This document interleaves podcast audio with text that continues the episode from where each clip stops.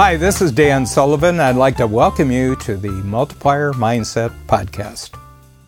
For anyone who knows the Bible, they know the story of the book of Exodus. And the Exodus is about Moses. The story is that Moses was a royal personage, but he was actually an Israelite and was adopted and became the leader of the Israelites and at a certain point led the Israelites to leave Egypt and to go to the promised land. So that's the story. You know, there's movies on the Exodus, there's movies on Moses. So even if you're not a churchgoer, you probably know the story. And I've always used that story to point out there are two different kinds of freedom in the world, and that every individual would like to have greater freedom in their life usually the freedom that they're thinking about is what I call freedom from. So if we talk about the Israelites and we talk about Moses, that what the first part of the story is really about that they wanted freedom from the bondage or slavery that they were experiencing in Egypt, and it was very easy to get them focused and to get them motivated to undertake a very, very dangerous escape which involved crossing the Red Sea. As it's depicted in the Bible, there was a miracle which parted the seas for the Israelites, and when the Egyptians pursued them, the seas went back to the way they were and they were drowned. And that's the story. And it's a very old story, 3,000 years old at least. And then there's a very interesting thing called wandering in the wilderness. So they were in the Sinai desert but this wasn't the promised land. And so there was 40 years of wandering after they had escaped from Egypt.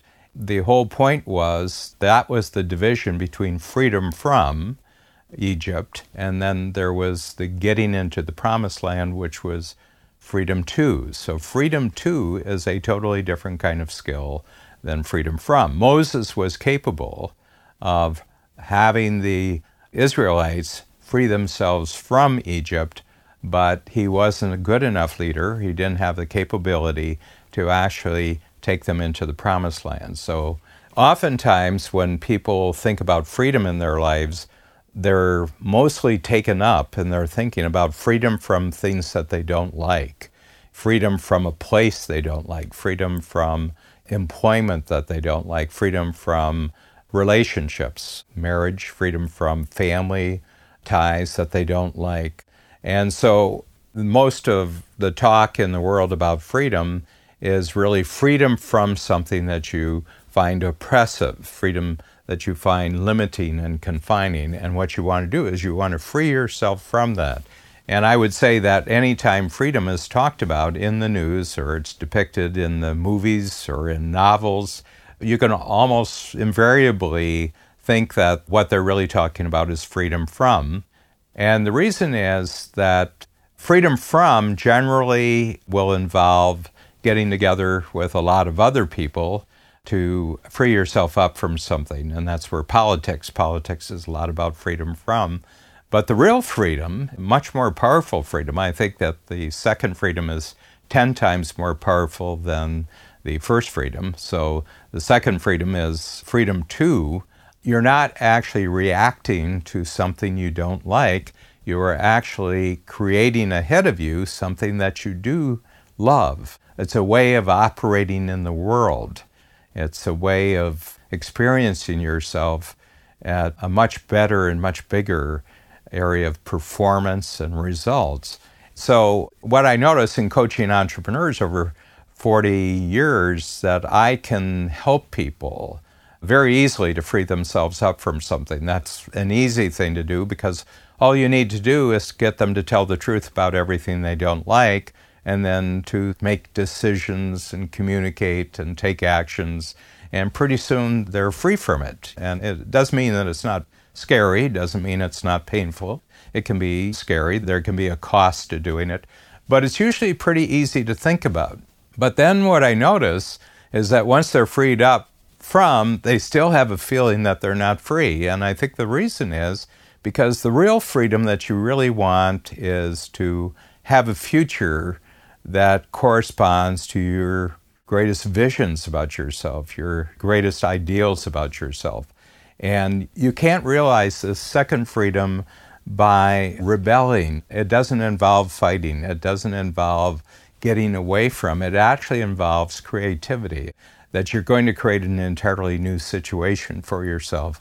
So, a couple years ago, after putting in more than 35 years as a coach who helped people free themselves up from all sorts of situations which were limiting their growth and frustrating them, I decided just to spend the rest of my life only working with those entrepreneurs whose real game was freedom to. So this was measured in four ways. They want greater time, freedom of time to do something. They want greater freedom of money in order to do something. They want greater freedom of relationship to do something. And they want greater freedom of purpose to actually achieve their highest goals and their biggest visions about how they want to operate in the world. And for me as a coach, this is after having spent so much of my time helping people free themselves up, I'm finding this 10 times more enjoyable, actually helping people to use their most powerful thoughts about themselves and how they'd actually like to operate in the world. And their visions have nothing to do with how other people live their lives. This is custom designed future that we're heading towards. So if I go back to the biblical story, is that a lot of entrepreneurs are in Egypt and they become entrepreneurs and become better entrepreneurs by freeing themselves from an enormous number of conditions that they dislike. But that's only half the story. The real story that really brings about entrepreneurial happiness is really the story of who you now become once you're having experienced freedom from. Now you get to spend the rest of your life experiencing freedom to. This is where the great breakthroughs are made in the entrepreneurial world. This is where the great innovations take place.